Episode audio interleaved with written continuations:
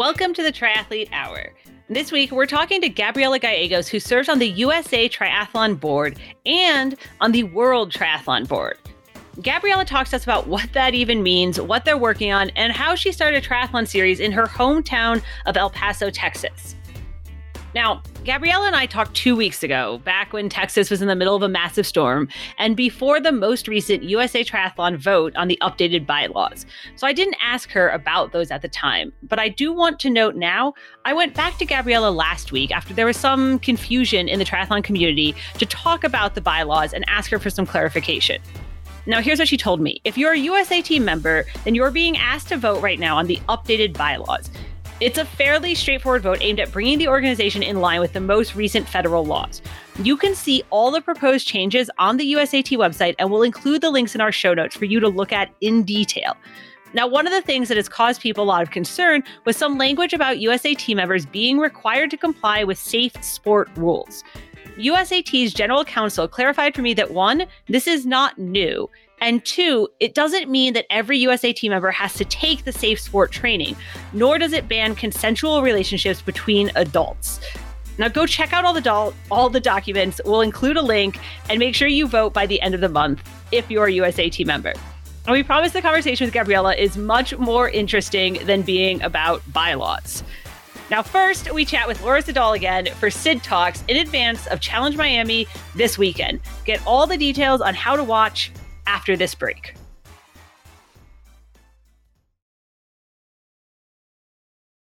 All right, we're back with Sid for Sid Talk. Sid, last week we talked about Ironman New Zealand, and then I had to go and redo the intro and say, sorry guys, Ironman New Zealand got canceled. Well, yeah, so it's been postponed. It's been postponed now to the 27th of March. But yeah, for a few days it was a bit uh, yeah, it was we were finally excited that there was going to be a race and like Ironman New Zealand was pretty much the well, I was in Boulder last year and did the comment did some of the commentary on it and it was kind of that last race before that we kind of saw before everything closed down and New Zealand have had a pretty unrestricted year. I mean, they had an initial lockdown which was pretty harsh, but then since then it's it's kind of been life as normal for New Zealanders, but they just can't get in and out of the country. Right. And it all it all looked good. There was a bit of a wobble going into Challenge Wanaka, but that was okay. And then we had it was Ironman New Zealand, like yes, seven days out. They had another community outbreak, I think, in Auckland, which meant that they shut the city of Auckland down um, for seven days, which mean meant they would review it on the day after Ironman New Zealand would have been raced. Um, and the rest of the country was put on restrictions, which basically meant, as far as I can work out, that um, you can't have gatherings of more than hundred people. So that's why it kind of they couldn't couldn't put on put on the race. Um, I think they've done an amazing job to turn it around so quickly and have it have it on the 27th of March. I know they were. I was talk, talking to some friends and they were they were still going to like do a virtual um, or you know they were still going to do an Ironman distance Right. like on the same weekend, and I was like, hey, you might just want to hold off on that because if they then announce that the race is actually like two weeks later, you probably don't want to have a full distance in your legs, however you're doing it to start with. And I guess they don't have to But work yeah. because usually when they have to reschedule something three weeks later or move it, they have to worry about travel, like people traveling from far away. But it's like not a problem, not a problem. That's right, exactly. I mean, that's the that's the one of the bonuses, like um, of it being in New Zealand, that the travel and the number of people going are all New Zealanders. So it, yes, there are travel that they've had to arrange and accommodation, but I mean,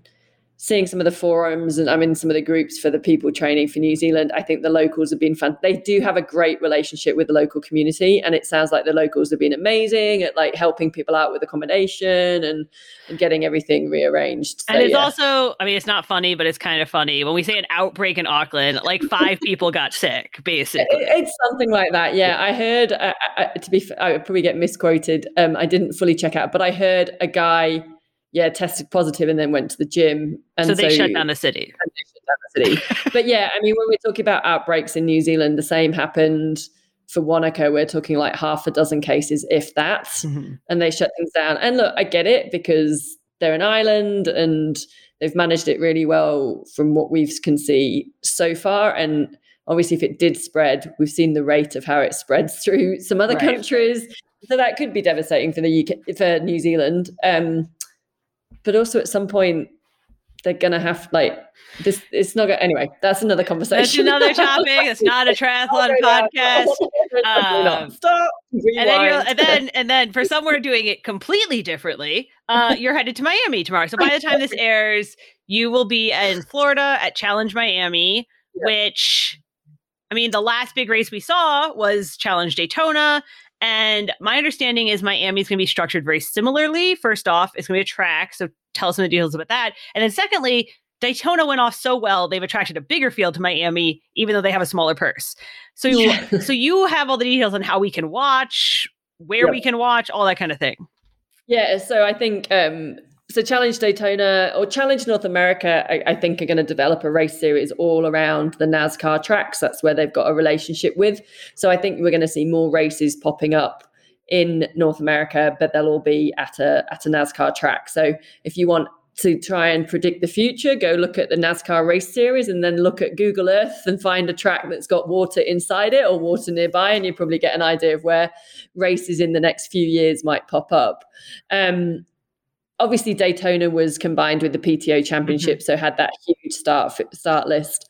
Um, but I think Miami as well. People saw the race. I hope that the athletes felt they were treated well by the race and enjoyed it. And so with Challenge Miami being announced, and at that point or at this point, one of the only races as an option for many people, it's yeah, once it's once again drawn like a pretty a pretty stellar start list, which is exciting. I mean, yes, less of a prize purse, but then people are just I think we're all just desperate to to get on a start line and race. And I think the I think the other thing with these races is they are going to be live coverage, and so Mhm. for the pros in difficult years, that live coverage does give them an extra bit of leverage, perhaps with sponsors or going in, you know, saying that we are racing and we are being seen by, you know. So for Challenge Miami, it's the same team that did the coverage for Daytona. So it's NASCAR Productions. Um, it will be going out live. This time it's going out live on Facebook. Um, I think there is a nominal fee to watch the pro race. Um, Two something like dollars, $2. right? Okay. So it's, it's you know it's less than a coffee fee of the day. So come on, guys, let's uh, let's make it happen. Um, I think the age group race is going to be live streamed as well, but that's going to be for free. But then it is going to be, and I'm just going to check the right timing. It is going to be on um, NBC. Have I got that right? NBC Sports. Yep. Um, so on March the 18th, 21st, and 22nd, there'll be like a highlights show on NBC. So you can Um, watch it live online on Facebook Live, like we've. I mean, all of us have. All of us. Many of us have watched Ironman on Ironman Live on their Facebook Live. They do like you know, it's it's pretty. It's it's what you see on TV. It's just on Facebook. Yeah, Connect and I your think- connect your Facebook to your TV if you want to watch on a TV. It's fine.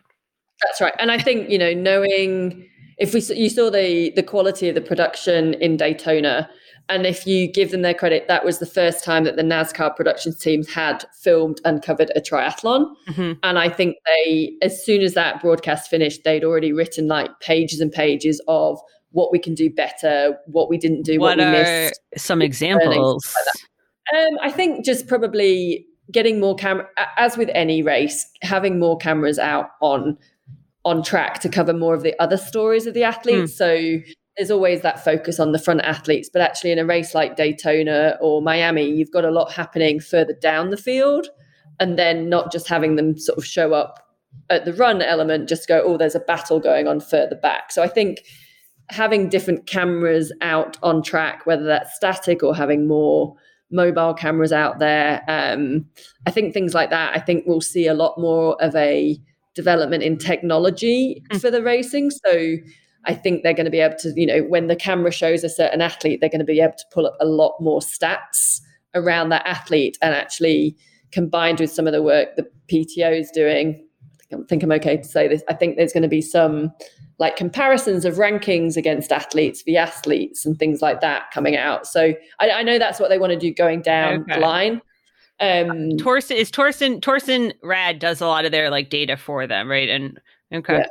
I talked Yeah. I talked to him about some of the doing some similar like let's do some rankings and figure out who would match up with who and see and then great Yeah. minds great minds think yeah, alike. there we go. because I think you know, I, I think that's what that's what people want. That's going to make it interesting, especially like if you've got now. I know Challenge North America, all their races are going to be around that middle distance Mhm. or that odd odd kind of distance on but around the middle distance length they're not going to do any longer distances i don't think um, but you know then what are the other ways to make it interesting for the viewer? Like it's about telling the stories of the athletes. It's getting their interviews pre and post as well so you can put those in when they're on screen. But it's showing them like what bike are they riding and and showing giving that exposure but also then having the stats up about like power cadence heart rate. Right.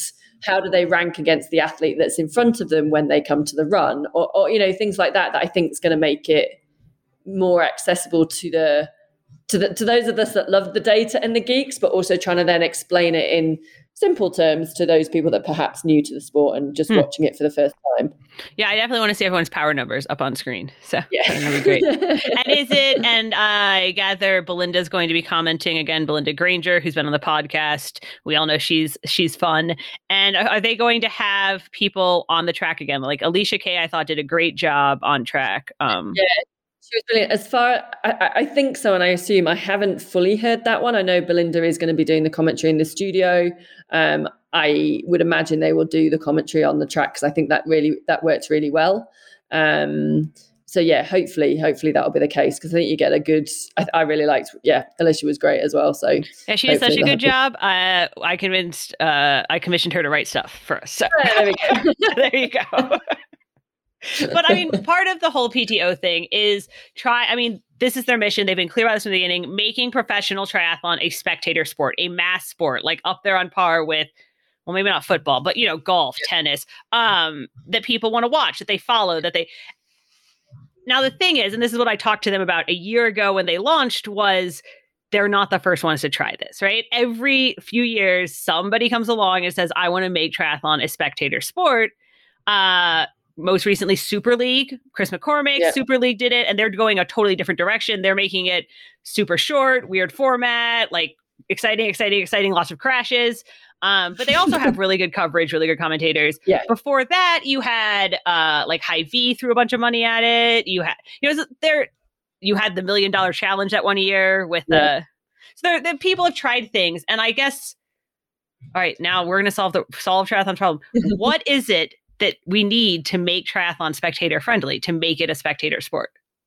Uh, yeah, the million dollar question. I mean, I think the other thing is, um, again, so there's there's the PTO obviously trying to make it spectator friendly and get bring in bring in sponsors and that. But I think Challenge North America as well have their own kind of mm. ideas and push to because uh, it's them that's driving all this NASCAR production, doing the doing the the the live shows and stuff, and also Challenge North America have got a big drive to make what they want to do is really make it engaging. And this is probably more in real life at the racetrack, but or at the race, but make it really engaging between the pros and the fans. So they're working off the hmm. NASCAR model where the drivers really have a great rapport and and one-on-one or you know um, in real life uh, engagement with the fans at the track on race day. And so at the Challenge North America races, obviously COVID makes it a little bit tricky um, with what you can do. But there's there's like the pro am relay where you know the, there's a pro that races the age groupers get to bid on the pro mm-hmm. to be the swim, and so there's that engagement, and then organizing the race. So they've done the pro race on the Friday, so that then the pros can be there without their race at the back of their mind as the age groupers race on the Saturday and Sunday and that mm-hmm. sort of thing. Um, now I know that wasn't as answering no, your no, question. But I did, I did see on a side point there. I did see Jan Frodeno is part of the pro am relay, and now and I've been making bets in my head on how much people are going to bid to race. So I would be, I'd be fascinated because normally Lionel Sanders is the biggest, right. is the guy that gets the biggest bid. He had like something like four thousand dollars on him at least for one of the bike le- I think for the bike leg in the last so it'd be interesting to see I'm pretty sure Jan would yeah smash win. through that. I don't know. Yeah. but yes, but you're right. That is like at the race. That is in person, yeah. and that's not. I mean, that's not what drives you know TV coverage necessarily. That's not the same yeah. thing as as millions of people watching um an event. I mean, I think it's it's interesting because I will watch it because I love the sport and I already am involved in the sport, and that's perhaps why. So it's hard to answer that question because mm-hmm. I'm like. I'm just going to watch the race because I love it. And then you know the people but I, so I think if I say on that, I think it's about it's not just showing the front of the race and the leader. It's showing the stories and getting to know the athletes as personalities and characters. I think that makes it more interesting when you watch. I think it's having good quality cameras that doesn't cut out or and you're actually watching the race rather than watching the guys in the studio all the time because you right. don't want to be you know however great they are as commentating you want to be watching the race i think i do think super league are doing a great job at the coverage like the arena games and stuff like that was was really cool but it was very contained because mm-hmm. it was on bikes and treadmills so that's and that's i think where you have an opportunity with the nascar tracks because you can put static cameras up and you can have the cameras going around the track Right. Um, it does sound like contained might be key to making yeah. really good coverage um, because that does one of the big challenges with marathons, with Ironmans, is just how spread out you get. And even if you have two dozen cameras, like they can't be everywhere. You know, it's a it's a very large course. Um, they are going to do another Super League Arena Games in April, I want to say, uh, and Lucy Charles has signed on to yep. race it. So it so it should be you know fun to watch. It will also be streamed live. Um, there's there's plenty of triathlon to watch. I keep thinking about something you and I were talking about, which is for us, you know, for people in the sport, we've watched Facebook Live coverage. We've watched like Wits Up. Steph Hansen does did her own like bootstrap coverage of uh uh the Ironman in Australia Cairns. Um, Live Feisty Sarah Gross, one of my friends, used to do like set up a camera on the side and you know yeah. cover Lake Placid and and those got tons and tons of comments. People watch yeah. them. So maybe it's like not as complicated as we want to make it. yeah, I mean that's it, isn't it? Yeah, I think well, I think there's when you're just appealing to the triathlon fans and with the limited racing at the moment, uh, people are just desperate to watch something right. and to have that entertainment. Like we're all like, you know, a lot of us in lockdown and stuff like that. You you're kind of just wanting to see that the race is happening and, and get that fix of sport. So that's where I think, you know, like I think Steph at Wits Up did an amazing job when she covered the races in Australia last year. And she did it on a shoestring, like right. and you know, but had someone on the ground and was doing some updates. We'd got some pre-recorded interviews and questionnaires with the athletes and that sort of thing. Um, so there are simple ways you can do it, but I think we get into a blocker of um, who controls it and the race events right. organizers. Either it's rights or they just want to have this control where it's like we just want to get your race out to as many people as possible. However that is done, you know, if it's literally holding a phone up at the side of the road so we just can people can see people racing. Um yeah i think we do sometimes. Oh i think the events try and overcomplicated it complicate sure. it sometimes to try and can hold on to the power whereas like we're just trying to grow the sport. Surely just getting it out there however we can to more people is is going to be better for everyone in the long run yeah, I mean, obviously, Kona is kind of the pinnacle of broadcast coverage. It wins Emmys every year. It's a very good broadcast. It's not necessarily live. It's not. It's not um live sports coverage, right? It's an hour and a half, very good mini documentary. Uh, but then, uh, but then, as to your point, I heard in the last few years, so many people were Instagram living, or God, back when Periscope was a thing, or like live streaming the race on Kona, that it would crash. Like no, like the yeah. the, the like internet networks couldn't handle it because so many people were trying to just like put on their own broadcast. Yeah. well, I mean, to be fair, I do remember the year that um, uh, Kona was sponsored by a um, camera company, and I remember sitting watching online as the camera was focused on transition on the pier, and nobody was there. like you'd have one person maybe run in every five minutes, and then and like the race was up the road, and we're like fixated on this camera in transition. Um, so yeah, but yeah, but I mean, Kona obviously that's the other thing that I think triathlon has to overcome when we talk about spectator sport. I don't know if overcome, but you know, grapple with. We have to really get in yeah. here and, and think about is regular people think of Kona. They think of the Kona coverage that they've watched for 40 years, yeah. and that's what it means to them. That's what triathlon coverage means to them. And yeah. if we want to, you know, do something different, if we want to do live coverage, if we want to do shorter things, if we want to make it more splashy and fun, like that's going to take uh, kind of an uphill battle, I think.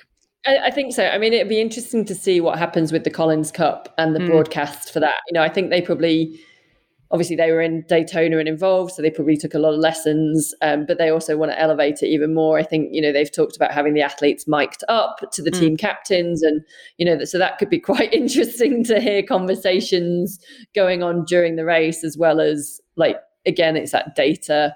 Um, and giving a more more of an insight into what's what's happening rather than just watching an athlete on screen that you don't really know much much about at that point we can also bring uh, the one nice thing about, or not the one nice thing. I actually think the Facebook Live coverage the last few years has been very good.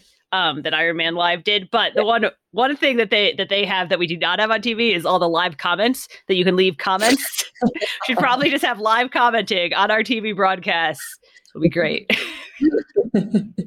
this is my new brilliant I idea. To, I don't know where to go with that one because I just don't know what some of the comments. yeah, some of the comments are kind of terrible, but I do think it's it's, it's one of the uh, oddities of watching uh like a professional sporting event yeah. live on Facebook. You get like every person has a has an opinion. I mean, it is everyone. Everyone's like that armchair expert. I know, mm-hmm. like going back to Steph and Wits Up, like often when she's showing a race, and she'll get loads of comments like, "Can you show the men's race? Can you show?" And it's like the name of the company is Wits Up Women in Triathlon. We are, right, right. and you know, you do show some of the men's race, and she does go and take pictures and stuff, but it's it's quite funny from that respect as well. yeah, yeah, it's a. Uh Anyway. Sexist comments online, we're not going to get. That's another topic for another oh, podcast too. well, I'm looking forward to Miami, and I also am looking forward to Super League, and I'm looking forward to Ironman Live coming back to all of them. We're gonna watch all of the triathlon all the time this year. So I think I think everyone, yeah, everyone just want, and then you know the ITU races as well. They're always pretty good to watch. Like I think we just all all are craving for that start line now, aren't we? And whether that's whether we're watching it or we can be there in person, like we're just hoping it happens at some point soon. Oh yeah, I mean, I I binge the Olympics straight for like oh three weeks. So Olymp- yeah, I well, there's some sports on the Olympics that I do I do probably draw a line at, but um, most of the most of the sports when it's Olympics, I'm like just I'll watch anything. I just love it, absorb it. So it should be fun. Well, thank yeah. you so much for giving us a breakdown and letting us know how to watch all that, and we will keep our eye out. Thanks, Kelly. All right, this week we're talking to Gabriela Gallegos, uh, founder, head of Race El Paso. Also, you serve on all the boards. You serve on the USA Triathlon Board, you serve on the Americas Board, you serve on now the World Triathlon Executive Board, which I want to talk about because I think a lot of people don't even know what all those boards do and they are, and it's very confusing. But first off, you're in Texas. Are you able to train right now in the snow? Is it do you guys have the gear? Yes. Well, so I'm in El Paso, right? So, and El Paso is on the far west tip of Texas. So, right, snuggled up against Mexico and New Mexico. So, we did have snow this week, but we still have power, thankfully. Um, so, yes, people have been outside. Nobody likes going outside when it's too cold, but we can. So, we're good. Okay. So, you, you like are still racing or racing, training outside, biking outside? Training outside, biking outside, yes, all that. All of that. And you the actually pools. our pools have been closed all year. So really? that is the one thing that we have not had access to for a while. Wow.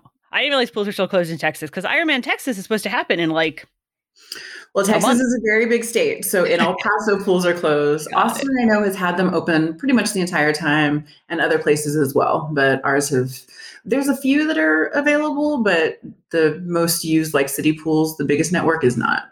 Mm. So it does make it hard, obviously, both as an athlete, but as a race director, because you guys, you put on five races, and I know you I mean, you had to cancel them last year. You weren't able to do a lot, and then you like to give your athletes obviously enough time to kind of prepare, like get back in the water. Um, and how has that all been going? I mean, are you even planning for races this year?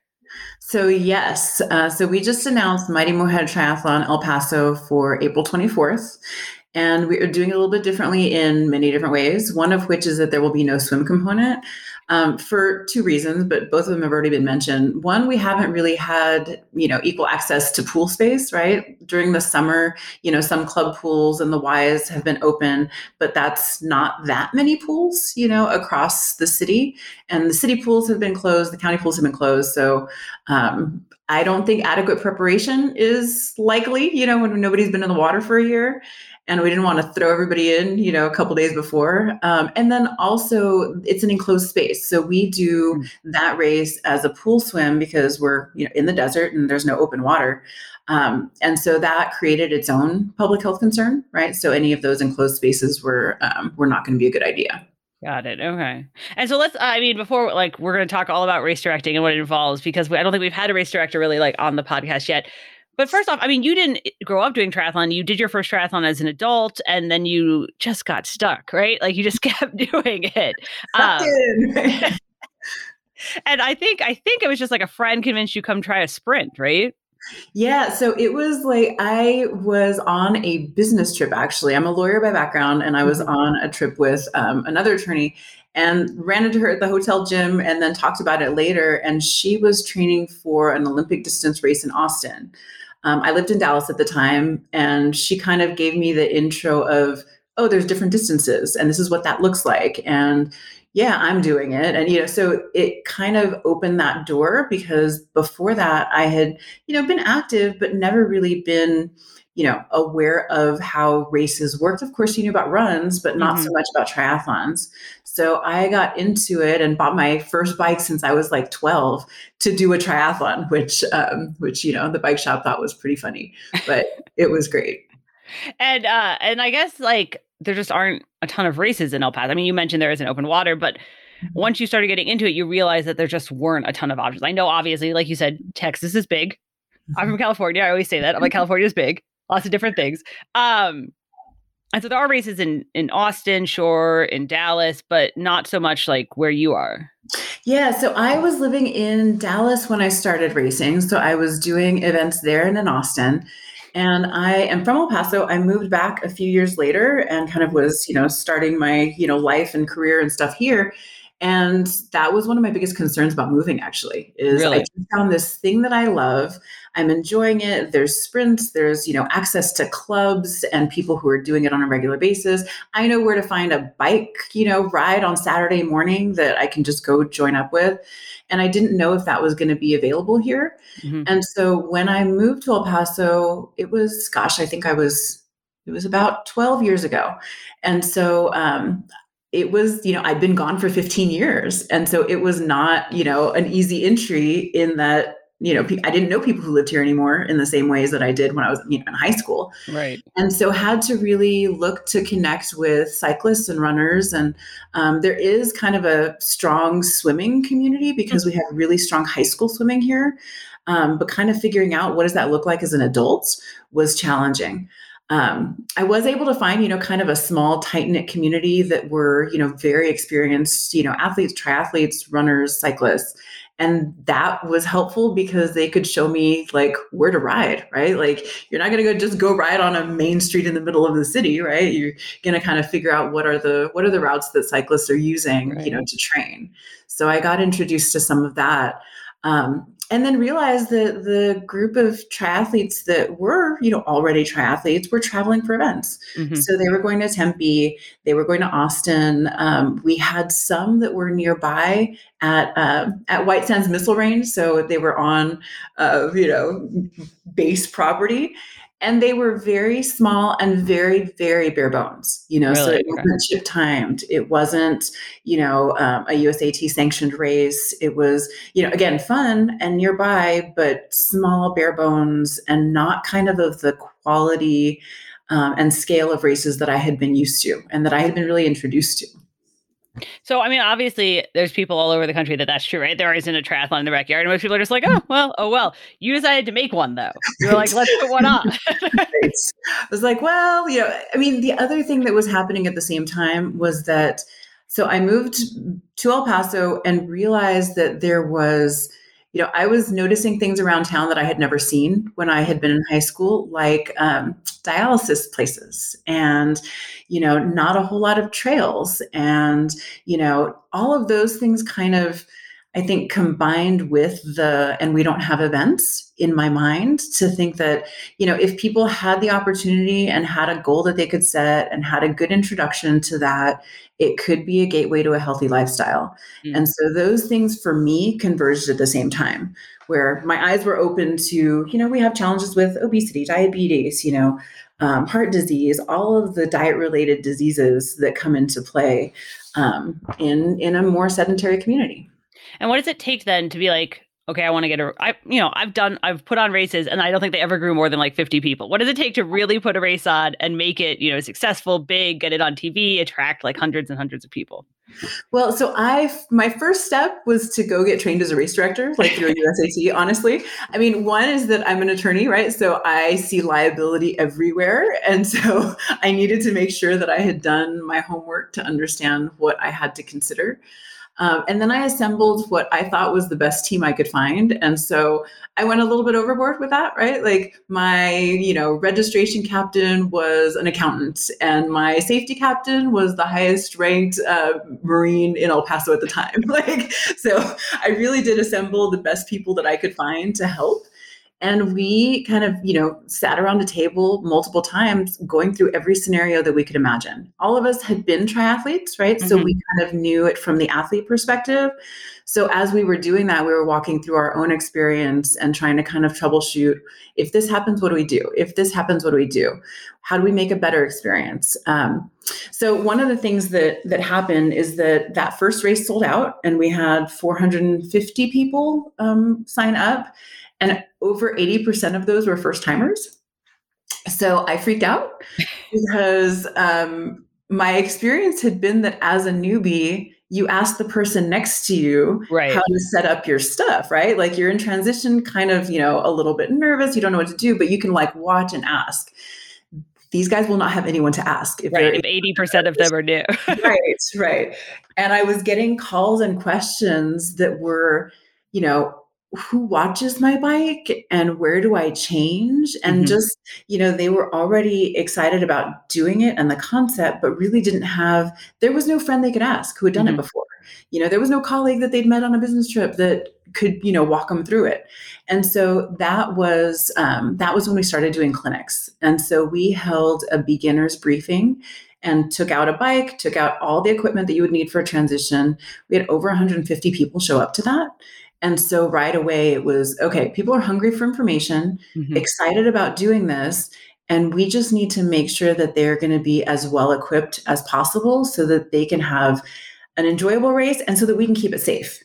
Because that, of course, was the other side of the concern. You know, if people don't get it and show up ill equipped, nobody's going to have a good experience. Right, right. I mean, definitely seen that. Like the the people who've been riding inside all winter and then they do their one race without and it's it's always a little dangerous for sure. Um but it ended up being really successful and now mighty mujer obviously has sort of become um, an example for other race directors on how to well one both like grow from a small grassroots but also attract a really wide range of beginners a really diverse community. I mean mighty mujer was a all women's race but i'm trying to it wasn't like a super beginner Pink It and Shrink It women's race. Right. Right. right.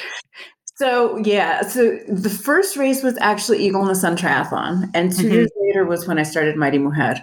And part of that was because I saw what we saw in you know the triathlon industry at the time. I was getting seventy percent men and thirty percent women at mm-hmm. Eagle in the Sun. So kind of started from there and realized that there was a real need for there to be an opportunity for women to race with each other and to feel um, well equipped. So that clinic idea that we had kind of learned from that first event was just carried to the next level with Mighty Mujer. The race in El Paso is um, on a challenging course. So it is a sprint or super sprint, but the course itself is tough. So it's very hilly. You need to be able to control your speed both going up and down. You know, all of those sorts of things were at play. Even the run is a hilly run, you know, even though it's short. So did not want it to be easier, you know, lesser than, um, kind of a throwaway because it was an all female race. Right. So that was all very purposeful, that it was going to feel like an accomplishment, no matter who you were, whether it was your first time or your, you know, 37th time. Um, I felt strongly after what I had seen with that first race that it is important for very experienced athletes to have a fantastic experience as well as beginners. And that when they're in the same race, there's a lot to be learned on both ends. Hmm. You know, um, the the person who has done 30 races and is asked a very basic question by a beginner is kind of transported to like, oh, I remember my first race. Right. Like I remember what that was like. Maybe I haven't, you know, been around a whole lot of people who are beginners, you know, at this point in my, you know, triathlon experience, right? But but they're transported back and they can give tips and they enjoyed that. And it kind of takes some of the um, the blinders off, right? Of like, I'm here to race. I'm only thinking about myself. I only do this. When they are asked, kind of a, where do I put my like? How does this work? Like, do I do I set up here? You know, and so it it kind of disarms both directions. You know. Do you of, ever worry though, like? I remember my very first Ironman, and Ironman was overwhelming because of all the bags and the. And I was asking some random person, and in retrospect, his advice was terrible. Like it was awful. He was gonna smoke a joint like in the middle of the race, like put it in his special needs. Do you ever worry about that? You're like, ooh, like this isn't this isn't great. Okay, well, on the outside, we have had a lot of clinics leading up, and we also even include in packets kind of a I think we've done it as an optional handout, like at packet pickup, that what to expect in your first race. So mm-hmm. anybody who's going through who is like, oh, that's me, grabs that. And it literally is a step by step of kind of what to expect. Um, so haven't had too many. There's been some, right? Like I am anti-bucket people, right? right? Like bring like the bucket to set up at their transition. I get it. Like I understand, you know, having a little stool is helpful um, but it is not great for space and right. for you know all that kind of stuff. Okay, okay. So when I'm sure at this point, a lot of people come uh, other race directors like i know mm-hmm. that like Mighty Mujer has been really successful and and i mm-hmm. know other race directors come to you now and are like well how do i make my event you know attract more women attract more communities of color like what do mm-hmm. you tell them because like there's a amount where it's not just like do these three things. It is not just do these three things. Really, it's integrated into everything you do, right? So, um, Mighty Mujer generally starts with a social kickoff, right? Mm-hmm. And that is meant to be a non intimidating place where you can come learn more about the event, ask your questions, hear people. So, we invite a number of women to share their stories.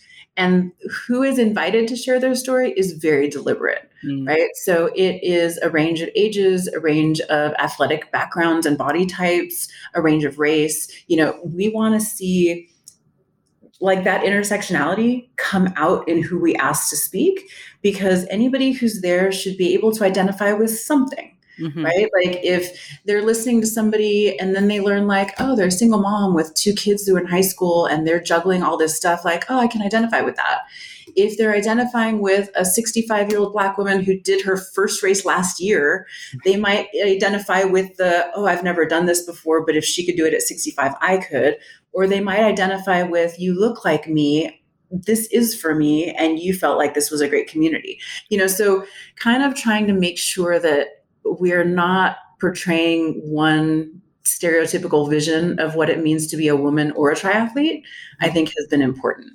Um, and then that carries through everything, right? That carries through the branding, through the social media, through the stories we tell, through the, you know, instruction, through, you know, it kind of has to be um, really integrated in, in how you see what you're doing, mm-hmm. you know, and I think that makes a difference.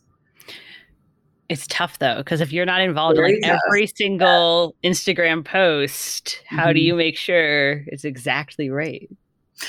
You can't, right? Because micromanaging is very hard. Um, but there's some things that, you know, can be weighted, right? Mm-hmm. Like, you know, there have been times I'm like, we need to make sure we're showing a range of ages. We mm-hmm. haven't been lately. You know, what does that look like? Um, we want to show a range of women, right? And like women from different backgrounds. I haven't seen, you know, so kind of even if it is not necessarily in every post, like if you are thinking about showing a big range and have certain things in mind that you want to be able to mm-hmm. convey, um, I think that kind of becomes part of your brand, right? Okay. So, and that becomes part of your team, right? And and what they are thinking about and caring about.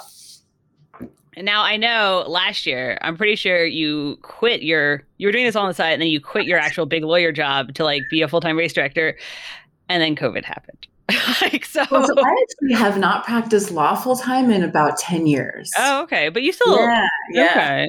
So I quit I did quit my big law job, but that was quite a while back. So Oh. I did that um gosh, I don't even remember the year, but at a certain point once we had added 3 events, I decided if I really cared about trying to get um, the community more active and Mhm. really play a big role in that, that I needed to do it full time. So I had been doing, you know, kind of small appointments here, there, and there, but not, um, but not practicing law full time. I actually started a new position a year ago, which is what you might have been thinking about, because I don't have enough on my plate, right? um, and that was I had just started that in February before all of the COVID hit in March. So Okay. And that was with the University of Texas as like a yeah, so I I'm a health public health professor. Right. Mhm. Yeah. And I think that kind of ties together what you were saying before about triathlon and public health. And and Mm-hmm. do you see in that job, I mean, do you see triathlon playing a role in kind of improving public health in the community?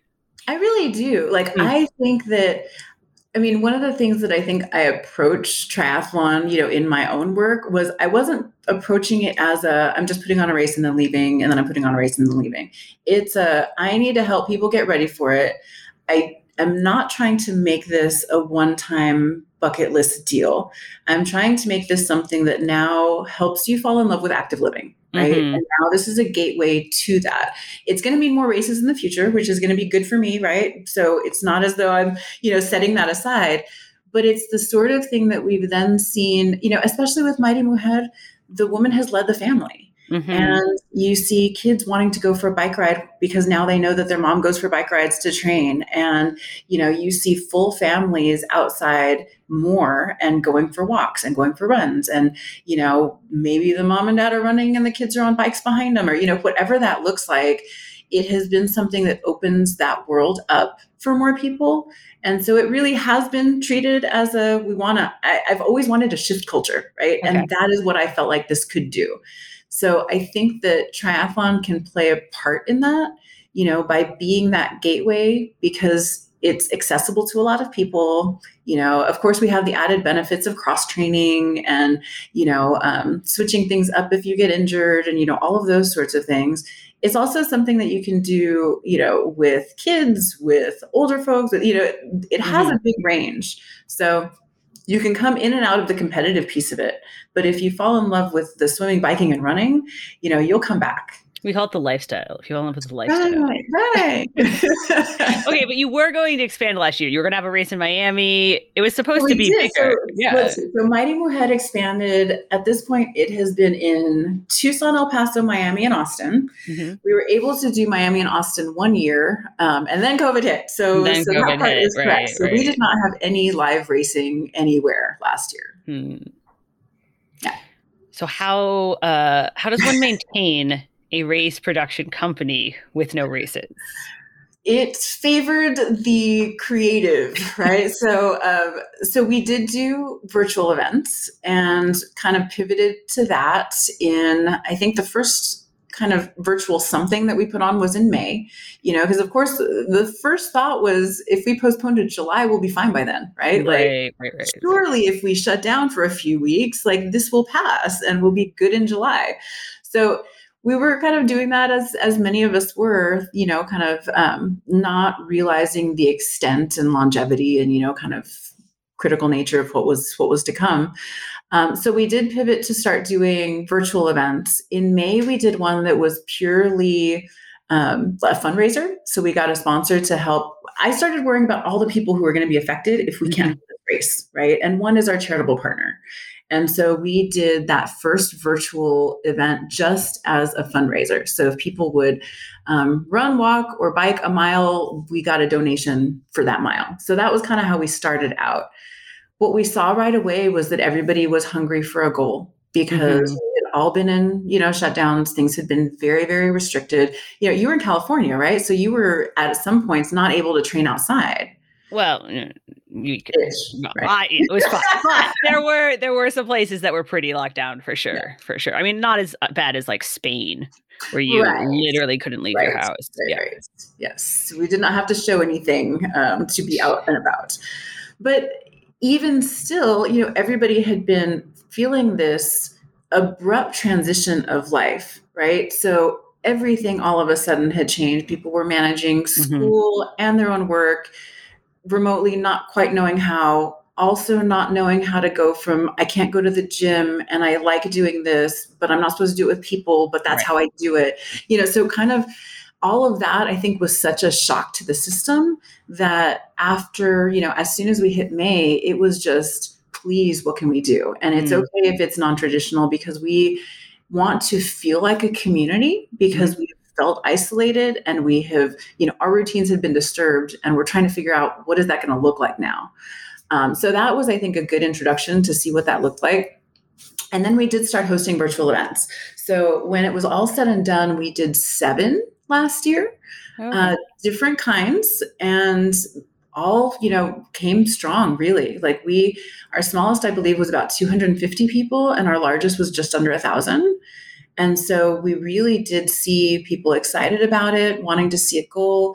We did some really fun things with um, our Mighty Mujer virtual event that took place in July, really aiming to make it feel like it was a community event. So we had um, we had people do videos okay. and we ran them all race weekend, right? And this was from, you know, the city council person, longtime volunteers, all the familiar faces that they might have seen at the event, plus others. And that felt like race weekend, right? Like we had people sending in friends and family, like, you know, giving their, you know, shout out to their person who was competing. And, you know, that was exciting. We did little things like a finisher kit. So they got a, um, a finish tape to run through at the end and chalk to mark their course and like put down motivational messages. So little things kind of started feeling more like okay. you were part of something that was just not you doing another workout right? Right, right. Because I've been like, I've been thinking, like, looking a lot at like the different kinds of virtual events because I think we're all a little tired of the like, oh, just go out and run a 5K on your own and like let us know how it went. Um, so yeah, I've been looking at a lot of the different designs you know like the, mm-hmm. the the doing it over like a rolling week having like a course marked that you can go and run, do any your time on your own there's like some interesting models out there there's one oh i've seen like one where you go into it but then it's like age graded okay. your the results so that you can feel like you're still in like an age group and all that kind of stuff. Yeah. Well and so i did not do awards for okay. any of my virtual events because again i mean i know it's, it's weird. not fair it's yeah, like you know yeah. there's a lot of problems with that um, I I'm, i applaud the race directors who found a, an effective way to do it. Um, I also didn't do it on a specific course just right. because people were all over the place, and I started seeing that that was better for attracting people from outside of you know mm. the community, so that we had people from a bunch of different states that were all doing it for that event in particular, doing it over one weekend was important because it started feeling like race weekend. Right. You know, because you really knew that everybody was out doing it those couple days, you know, rather than, you know, ah, like it's over two weeks and, you know, that sort of thing. Um, an event that I did put on at the end of the year, and that was the one that was just under a thousand people, was supposed to be focused on El Paso specifically. So that was called a Run the 915. 915 is the area code. Okay. And we challenged people to create teams and to either do 9.15 miles, 91.5, or 915. And so we ended up having these giant teams from, you know, I think we had something like 25 different states and, you know, a few other countries all joining on this team. And 915 miles is a lot. so you had to kind of build up the number of people who were part of your team. And we did it over 15 days. And so that was one that we really saw people um, who might not have already been runners get mm-hmm. in on it. That one was just running specifically. So the good thing about the virtual events is that we have this opportunity to bring in people who were not previously active. Right. And since people have been kind of confined, what they can do is go outside, you know, go for a walk, go for a run. And so I think we're trying to kind of engage them and and hopefully they'll become part of racing, you know, when Oh yeah, I mean that's our plan too. Is I think, or not our plan, but our hope. You know, there's a lot of people that took up running, a lot of people who bought bikes. Mm-hmm. Now let's convince them to do a triathlon. Right. yes, yes, that's the plan. Um, but I mean, virtual events are great, and it's like good to give the community something. Do you make like? Do you stay in business? How, like how does the race directing business work? Tough. So, I mean, the good thing. I mean. Uh, I told my I have an assistant race director who you know has been just amazing and does a lot of the production side. Um, and when we were done with the first virtual event, we're like, so virtual events, just as much work, no permits, right? and and that was kind of like, yeah, so it takes a lot to put those on. Um, what has been important is relationships with vendors. Right. And I think a lot of people don't think about all of those next level components of race production, right? So the, you know, shirt vendors and, you know, timers, you know, because I bring in an outside timer. So all of that kind of stuff, they've all been affected too. Mm-hmm. And so, because I had kind of long-standing relationship with certain vendors, we were able to negotiate good prices. We were able to bundle things. We were able to kind of, you know, do some of that at a decent price point. We also got smarter with what was being offered and how to do it and how to hedge because you don't want to, you know, worry about sizes, you know, or, you know, that kind of stuff. Um, so we kind of learned how to do that. The part that was a little bit tough was um, making that work, right, for everyone. So mm-hmm. my philosophy was looking at different events separately. So Mighty Mujer has a very specific brand. It has a strong following, and people love buying the merchandise. And so that event in particular, we upped what that looked like for our participants, right? So our fall Mighty Mujer, they got leggings, they got a beanie, they kind of got a like a winterized, you know, outfit. Um, in the spring one, there was also a tank top. So we kind of added to what they would be receiving so that it was a package that was really valued at more than they were paying. Um, but on our end, we were able to control those costs because right. we were working with vendors that were, you know, really long-standing partners. Uh, for other events, we kind of made it very, very simple, right? For Run the 915, you got a hoodie and a medal, and that's it. You know, no bag, no number, no, you know, no anything else because we could control the costs we could you know set a certain amount that you know was going to be our sellout point um, and we could afford to mail it. You know we could do all of these things to kind of keep certain things under control. Uh, we got creative really you know um, for that event as well as for the mighty mujer that was originally based in el paso we had a lot of um, community members right? So yeah. our strongest number of participation of participants was from here I did the math on what the mailing was going to be, and it was insane. Uh, and it was insane because we had not initially planned for it to be virtual. Right. right? So the stuff and, you know, the swag and all that was not stuff that was easy to mail or light, right? Like it was, it was not designed to be that. So we ended up kind of getting creative with that. And um, I have an ambassador team that is uh, incredible. And, and we asked them to do home deliveries. And so literally like developed by zip code, who will deliver where, you know, got, you know, gift certificates for gas and, you know, they got a magnet to put on their car with like the race brand. And so, and they got an outfit so that if they were delivering to somebody's house, you know, they kind of knew who was coming since it obviously wasn't UPS this time. uh, so we got creative with that and it ended up actually being this personal touch huh. that I think everybody appreciated. So we started hearing stories of like, wow, somebody put a sign on their door welcoming us because they knew that their delivery was coming today. You know, so it ended up being this way to have community, even when we were just dropping things at doors. You know, um, we set up a good system. I uh, I did like I, I did my first like virtual kind of race or not virtual sorry first race that was like socially you know you had a time over two days to go met some guy in a parking lot gave me my stuff out of the back of like his van. Like i feel like we're all going way grassroots these days. Well, yeah, it's just like with you know zoom and webex and kind of all of the video meetings everybody now has a glimpse into the other part of your life right? right.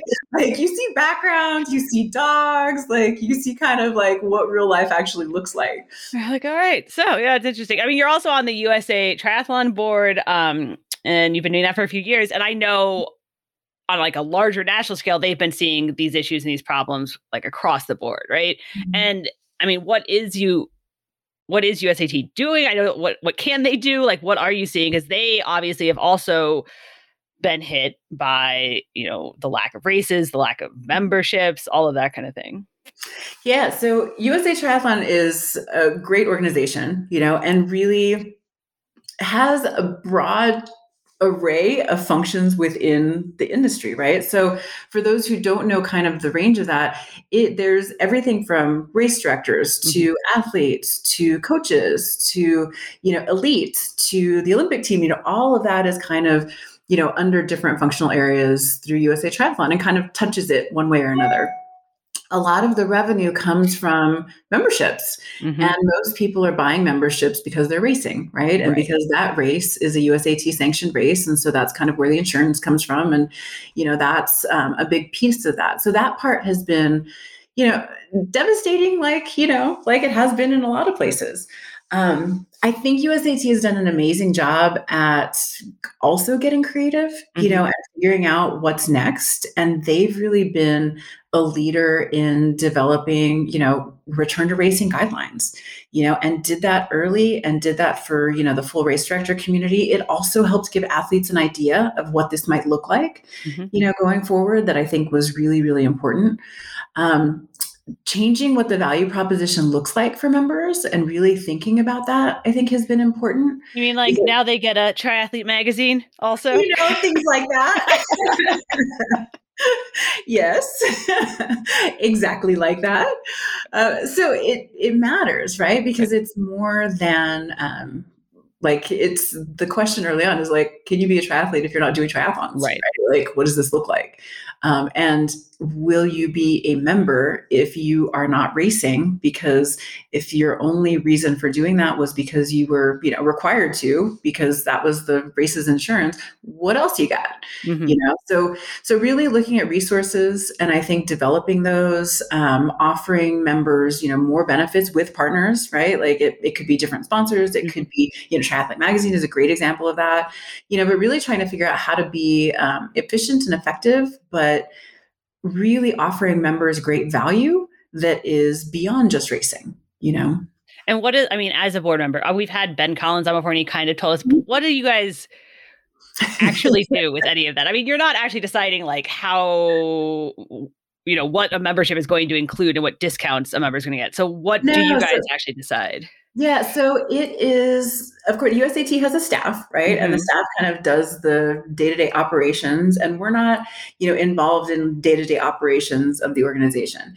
It's much more thinking about the strategic leadership, right? Like where where do we want to see USAT going? What are, you know, the important goals? How can we, you know, serve members? What are our values? All of those kinds of things are happening at the board level. Um, so it's really the governance, mm-hmm. right, mm-hmm. and the strategic leadership. You know, so um, a lot of people are you know familiar with nonprofit boards of directors. This is a nonprofit board of directors. You know, and so it is coming from a different place in you know people's lives so they may not think of it that way you know as that kind of an organization um, but it is, it truly is. And it needs that strategic leadership to go in a different direction, you know, or to, um, to consider what's next, right? So it kind of happens at that level rather than at the, um, you know, how much is a good discount, right? Right, right, right. Well, so and what is what is the strategic direction of USAT? What is next? So we kind of go through this every couple of years, right? like as we're as we're looking at like the next quad uh, is kind of how the direction looks. So we've we've looked at things like um, diversity, like mm-hmm. what does that mean, you know, for the organization, and what is that going to look like going forward? What are the priorities? Um, members, how do you better serve members, and how do you um, increase the number of people who are triathletes and make triathlon that sport, kind of just like we talked about, right? Mm-hmm. Like, how do you make it that gateway for people that can be a lifelong sport? It can be more than just an event for them. It can be a lifestyle where they're, you know, getting healthy, being active, all of those sorts of things too. Have you come up with an answer? No, I mean it's it's an ongoing process, right? Right, like, right, And things change and things come up, and you know how do you do that, and and what what does the organization structurally need to be okay. able to move forward you know and that changes here and there uh, and then some of it is very basic right like the things that usat has now invested a lot in are trying to like get technology where we need it right because mm-hmm. some of that has been a challenge you know if the membership system is really cumbersome and nobody likes it and they're not going to use it as a resource right? right so things like that to be able to offer more and better I think is a is a big piece of it. And then you were elected to the world. Well, it was called ITU. Now we're calling it World Triathlon. World mm-hmm. Triathlon Board um, earlier this year, and I believe. Uh, I mean, I don't know that the USA. Sorry, the executive board because World Triathlon has a number of boards, and I believe like they're you're kind of like the first woman of color on that board, um, which is cool. And then what exactly does the executive board for? Because World Triathlon, I think a lot of you know athletes like don't how does world triathlon even affect me? Like isn't that just the olympics? Like what do i care right? Well right now a lot of it is the olympics right? So can you tell us if the olympics are going to happen? Let's be clear this is a lot of what we're talking about right now. Uh, but yeah there's so World Triathlon, formerly ITU, um, has an executive board, much like the you know USAT board in terms of talking about the strategic direction of the organization and mm-hmm. priorities. Um, there are also a bunch of committees, right? So there's a women's committee, a coaches committee, you know, that are focused on more specific things.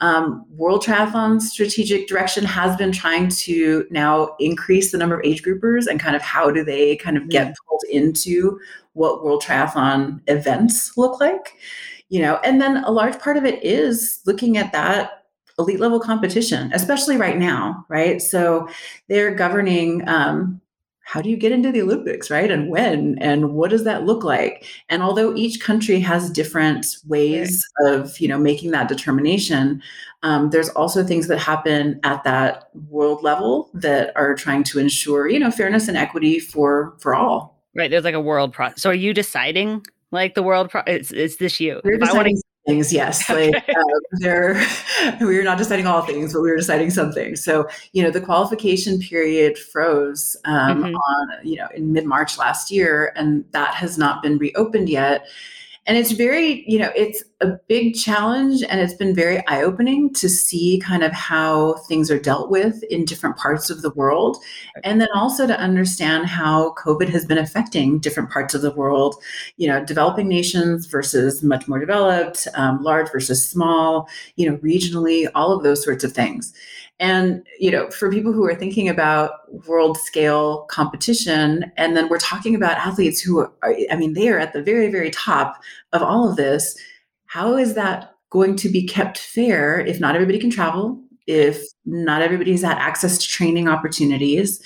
Um, maybe couldn't go to events that would then be qualifying them for Olympic competition. So it's it's very complicated, you know, and there's a lot of different things to consider in addition to the basic how do we keep people everyone keep everyone healthy? Right, right, right. Um I thought World I mean they only did a couple races kind of this last year. I thought they had pretty good mm-hmm. protocols it seemed. Obviously there were some very last minute kind of like it's going to be a world championship in 4 days decisions that were were kind of nutty, but it happens. Well, and now, you know, um the situation keeps evolving right. you know like there seems to not be like a and then by this date we will have an answer you know? So it's that challenge that i think we've all been facing in different parts of our lives. It's not unique to those parts of our lives you know? And it's happening at every level. And then when it's happening at the world scale you're you know the travel stuff has been even further beyond you know what we're imagining right? Because some some places are you know restricted from traveling not just outside their country but within different you know states or provinces or are you talking about australia? You're talking about australia. Some mobility i actually was thinking about a couple of places in south america. Uh, uh, might be restricted from traveling outside of certain areas. So even mm-hmm. like within the country there's restrictions on mobility based on where you're located. So one area of the country might be much more open, much more even much more ready to host an event, but another area of the same country is under a much stricter, you know, mobility restriction. So the World Triathlon Board uh, Executive Board, obviously, you're like, I'm, I'm, assuming you're meeting on Zoom. You're all meeting on Zoom. You're yeah. like voting on we're going to, you know, not open the qualification period until May, all this stuff. You mentioned that you're trying to expand into age group two because on the on an age group like day to day regular triathlete level, like most of us think, oh, I er, like the 70.3 worlds, Kona worlds, like, and then you have to think, oh yeah, like ITU World Triathlon has a worlds too. So what are you guys doing that affects the everyday regular? You know, so it's one of the things that has been really eye opening is seeing what that looks like in different parts of the world. Mm-hmm. Right. So I think in Europe, the age group interest and participation in World Triathlon events higher, yeah. is much stronger. Mm-hmm. You know, so but then in the US, Ironman kind of has that same kind of level, you know what I mean, of um, of participation, even though it's obviously it's private, not you know, not World Triathlon, that kind of stuff. But in the U.S., I don't think that there's the same level of exposure, you know, to those types of events. Even though you know some people travel for them, of course. Um, but it is something that I think could be expanded. You know, we just have a different kind of network of events that are mm-hmm. at play here. But in other parts of the world, the age group component of World Triathlon events has been gaining a lot of ground. Mm. You know, and it's been more than just an elite competition. Even though, frankly, I mean, who doesn't want to go watch an elite competition? Oh. You know, so that is fun. yeah, I mean, there are obviously uh, World Triathlon ITU has events. I mean, everybody does compete in age group worlds. That is like a very large thing. They and they've been expanding in recent years. You know, you get like mm-hmm. long course worlds now. You get duathlon world. There's a whole multi sport festival. Um, mm-hmm. yeah, it's an interesting question because I think people don't. I mean, there's even like rules World Triathlon makes that then trickle down to USAT, that then trickle down to like your local event that people, not everyone necessarily realizes. Oh, absolutely. So one of the things that happened last year um, with I'm trying to remember, like if I say last year, how far am I thinking? Right. I'm actually talking about the end of 2019. Um, so there was, you know, rules harmonization that, you know, one of our board members, you know, took the lead on and was really working with a committee on. And it's to make sure that our rules are close in line with World Triathlon, right? So that it's not this, you know, well, if I'm racing here, it's a totally different set. And if I'm racing there, and we will still have differences, but certain things that could be you know kind of made more uniform so that if an athlete is racing at multiple um, multiple levels or in different places they have closer to a standard of like this is just the rule right? Right um, yeah. So those things have been happening and those do end up affecting individual athletes at any race that they might be in large or small um, whether it's if it's a usat sanctioned race Right, right. And obviously, obviously, there have also been kind of recommendations about moving forward with things now. And and on World Triathlon can't tell some race director in Texas what they should do, but they can make recommendations that USAT adopts that then, you know. Absolutely. Absolutely. Yeah. Well, and hopefully if you're, you know, racing somewhere, you can kind of go anywhere and know what a race looks like, you know, and kind of what's expected of you when you're racing back back in times when we traveled places it would always be wildly different. It was like in europe they followed some rules. In china they were making it up as they went. Like it was always like whoa this is crazy. All right we usually finish with a would you rather and here is my would you rather for you Gabriella would you rather race or race direct? Oh gosh Oh, you're making me you're like thinking about it. Terrible. I'm gonna go with race direct. Okay. Um, because of the amount of I think satisfaction and like I it has been so incredibly rewarding to watch so many people find this and to be part of helping them, you know, mm-hmm. achieve that. And like, you know, I've seen, I've gotten so many incredible stories from people. And as a race director, you sometimes lose sight of that, right? Because you're in the technical and trying to produce and be very detail oriented and make sure things are moving forward and efficiently. And then sometimes I'm just kind of like hit by this out of nowhere, you know, random email with a story and a thank you, and you kind of are backgrounded, you know, and realize like it it kind of does actually matter and it really is making a difference in people's lives that I don't know. Right. You know, and so that um I find really, really great reward in that community aspect of things. I get that. Yeah. We're not all like we can't all inspire people with our racing. race, right? Exactly. Like I, I am not gonna. I cannot imagine that I'm gonna inspire a whole lot of people while they, you know, just see me ride my bike. You know, others might because they will have a different story that has gotten out there. You know, Right. but for me personally, you know, as again a recreational level athlete, you know, it's it's a different story. Well, uh, I get that. Makes sense. We can't all be Gwen Jorgensen. It's fine. We can dream. Yeah. well, thank you so much for chatting with us, and um, and I really hope there are races this year. You know. There will be. There will, There be. will be. You're making it happen. Thanks to Gabriella and to Sid for talking with us, and thanks to all of you for subscribing wherever you get your podcasts. Keep listening and keep training.